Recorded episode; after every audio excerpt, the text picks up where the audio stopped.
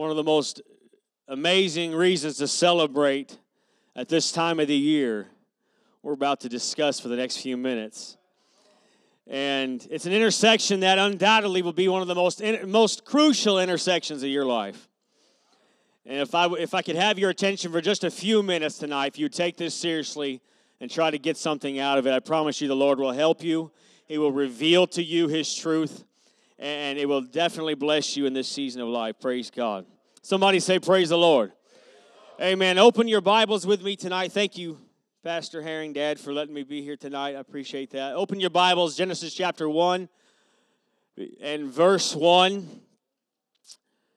Praise God. I believe that God's will will be done today. Amen. In the beginning, God created the heavens and the earth. John chapter 1, verse 1 says, In the beginning was the Word, and the Word was with God, and the Word was God. The same was in the beginning with God. All things were made by Him, and without Him was not anything made that was made. Verse 14 says, And the Word was made flesh and dwelt among us, and we beheld His glory, the glory as of the only begotten of the Father, full of grace and truth. Praise God. Lay your Bibles down with me tonight. I ask you, Jesus, right now to have your way in this house. Anoint these lips of clay and take your anointed word and graft it to our spirits and to our souls. And let somebody leave here changed tonight. In the name of Jesus Christ, we pray. Everybody said, Amen. Amen. You may be seated. Praise God. Hallelujah. For the next few moments, I'd like to talk to you about a subject that has been going on since the beginning of time. That's the oneness of our Lord Jesus Christ. And I'd like to title it, if I may, The Attributes of a King. The Attributes of a King. What's in order for somebody to be crowned king? What are the characteristics or qualities that a, that a king must hold? Some would say he must be bold and some would say he must be courageous and balanced or centered in his life, a man of integrity. How about fearless and decisive, protective of his order, protective of those underneath him, protective of those around him, uh, uh, providing order, blessing everyone around him? You know, I, I read into Google to find out what, what it takes to be a king, and the, one of the very first traits it says he must be able to create and inspire creativity around him. And he leaves a legacy in his shadow. But a king could have many characteristics. He could have many more than what I've mentioned here tonight already. But in all of those attributes and in all of those characteristics, there's only one quality, only one trait that, that it would take to make him king. And if it was not present, he could not be king. And that is talking about the bloodline. He, there's a royalty, there is a bloodline of royalty that is passed down, heritage upon generation upon generation. And if you did not carry the bloodline, you could not be king. You could be in the king's house, you could be a servant of the king, but you could not be king. You had to have the stamp of approval from the Father, you had to have his blood flowing through your veins. It was a blood that was shed upon a hill called Golgotha for your sins and for my sins that allowed you and I to be mere humans, to be a flesh, ordinary flesh, but we can still be crowned heir to the throne of God. Praise God. Hallelujah when Jesus came to this earth, he wasn't just ordinary flesh like you and like I. He wasn't human like you think human. He, yes, he inspired. Yes, he was created. Yes, he was made of flesh. Uh, yes, he had flesh, but in his flesh, he was completely God in flesh. Uh, the Bible says that he was robed in flesh uh, and dwelt among us. We're talking about the, the creator of all things came down in earth and robed himself in what we call human skin and DNA. Why? Because he knew if it was going to take something called bloodline for you to become the Son of God, He had to shed His blood for you. He had to become just like you so you could become just like Him. Praise God. Hallelujah. He had royal blood in his veins. The blood of the Father was coursing through the Son's veins in flesh. Blood that had purpose, blood that had an agenda, blood that had a destiny, a destination that that blood was set for. And when the spear struck the side of Jesus Christ uh, on the side of that cross uh, and water separated from the blood, it became applicable to your soul and it became applicable to your life. Uh, when the water was removed and it became pure royal blood, there was something that, it, that only that blood could make you heir to the throne. Praise God.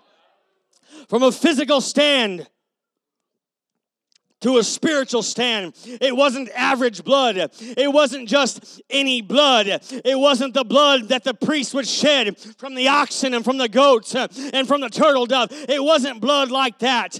That kind of blood would push your sins ahead a year. But this type of blood was the only blood that could remove sins altogether in its entirety. I'm talking about the blood of the Savior. I'm talking about the blood of the Lamb of Jesus Christ. The blood of the oxen couldn't do it, and the blood of the sheep couldn't do it, and the blood of the ram couldn't do it.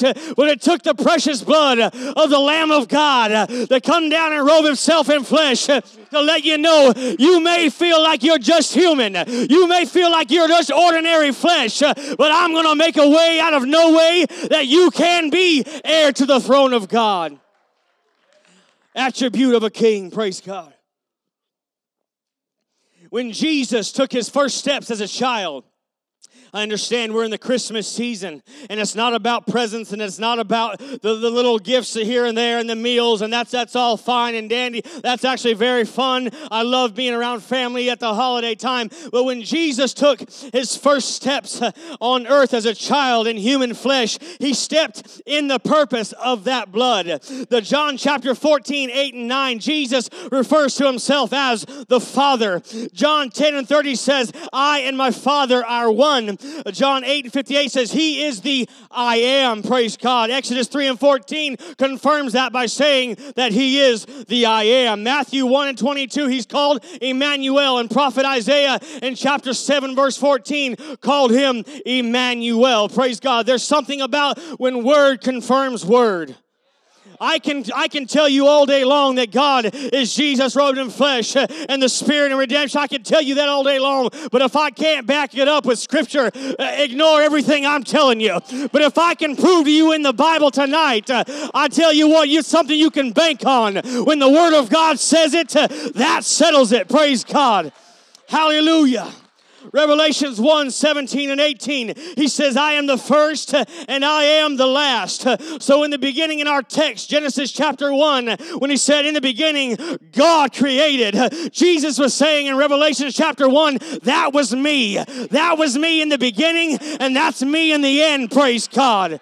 Hallelujah. Ephesians 4 5 through 6 uh, says there's one body and one spirit, uh, even as we are called in one hope uh, of your calling. Praise God. One Lord, one faith, one baptism, one God and Father of all, who is above all and through all and in you all. Genesis 1 and 2 says that the Spirit of God moved upon the waters. The Spirit of God moved. Ezekiel 36 27 says, I will put my spirit inside of man man uh, inside of you. Isaiah 9 and 6 says, For unto us a child was born, unto us a son was given, praise God, and the government shall be upon his shoulders, uh, and his name shall be called Wonderful, Counselor, the Prince of Peace, uh, the Mighty God.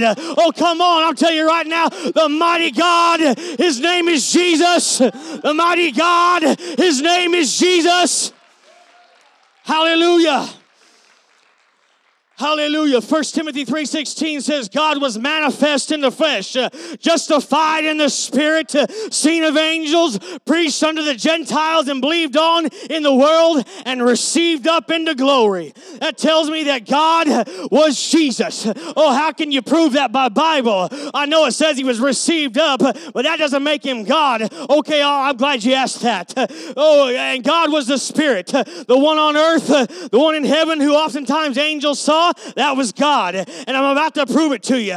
Acts 1 9, 10, and 11 says, He was taken up, and a cloud received him out of their sight. And while they looked steadfastly toward heaven, as he went up, behold, two men stood by in white apparel, which said unto him, Ye men of Galilee, why do you stand here gazing up into the heavens? This same Jesus. I said, This same Jesus. So I'll tell you right now, back in Ezekiel, when he said God would be taken up, uh, and he said, This same Jesus uh, that was just taken up, that's the same God. Praise God. There's not three gods, uh, there's not nine gods, there's not 19 gods, there's one God, one faith. Hallelujah. His name is Jesus. Hallelujah. If you believe that, clap your hands right now. Thank you, Jesus. Hallelujah. Hallelujah. Praise God. What Timothy was saying in 3 and 16 was that the one that, I, that was just received up into Jesus? As you saw him go up, that's God. Praise the Lord.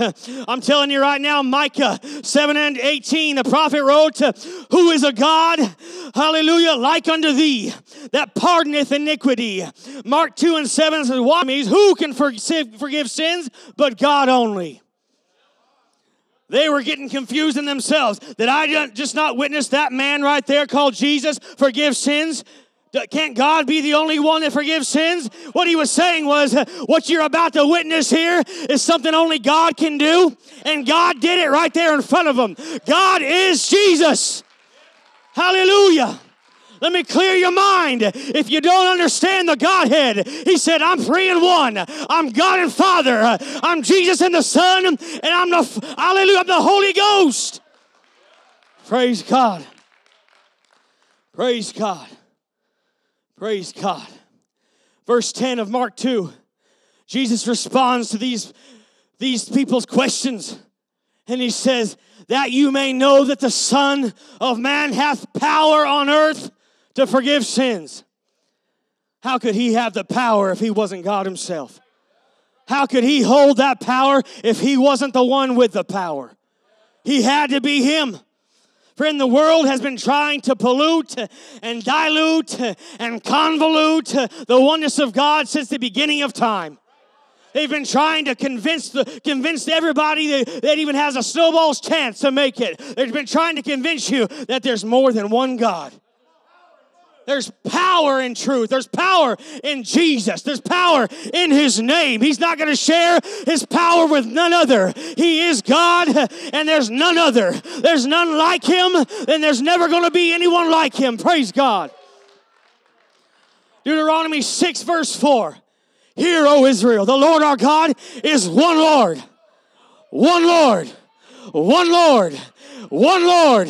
Start engraving that into your mind. There's one God, there's one Lord. And they said his name is Jesus.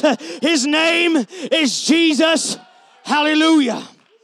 Thou shalt love the Lord thy God. I love you, Lord. I love you. And you go, no, no, no. Thou shalt love the Lord thy God with all of thine heart and all thy soul and all thy might. And these words which I command you this day. Did I suggest it? No, he said, I'm commanding you this day. Just like Joshua said when he said, Choose you this day whom you're going to serve. He said, I command you this day, they're going to be in your heart. If you believe that God and Jesus and the Holy Ghost are one, those words are, are in your heart. Yeah. What he's saying was, they're already there. If you're going to do as I said, they're going to be there. It's something that builds faith in me. When I start doing what I believe, when I start speaking what I understand, it's revelation of God. He said, Flesh and blood hath not revealed this to you. Oh, come on. It's not something I can prove to you word to word, but the word of God, it can prove it time and time and time again. Praise God. The problem in today's generation is that we no longer talk about the oneness of God. We've adapted to the way Christianity is portrayed. I love everybody out there more than you can even fathom. I love people of different faiths, of different of different denominations. But I pray they see the truth one day. I pray they get the hold of the revelation of who Jesus Christ is. Praise God. Praise God. We no longer talk about the oneness of God. He said you're going to talk about it with your children in your home. When you're sitting around the table, talk about the oneness of God.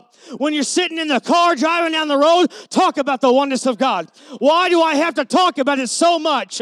Because the world has been trying at every angle to rip that from my mind, to rip that from, from existence in my in my life. I've got to remind myself daily, this is a gift of God. This is revelation is a gift of God. And he said, stir up the gift that's within you. Every day, stir it up.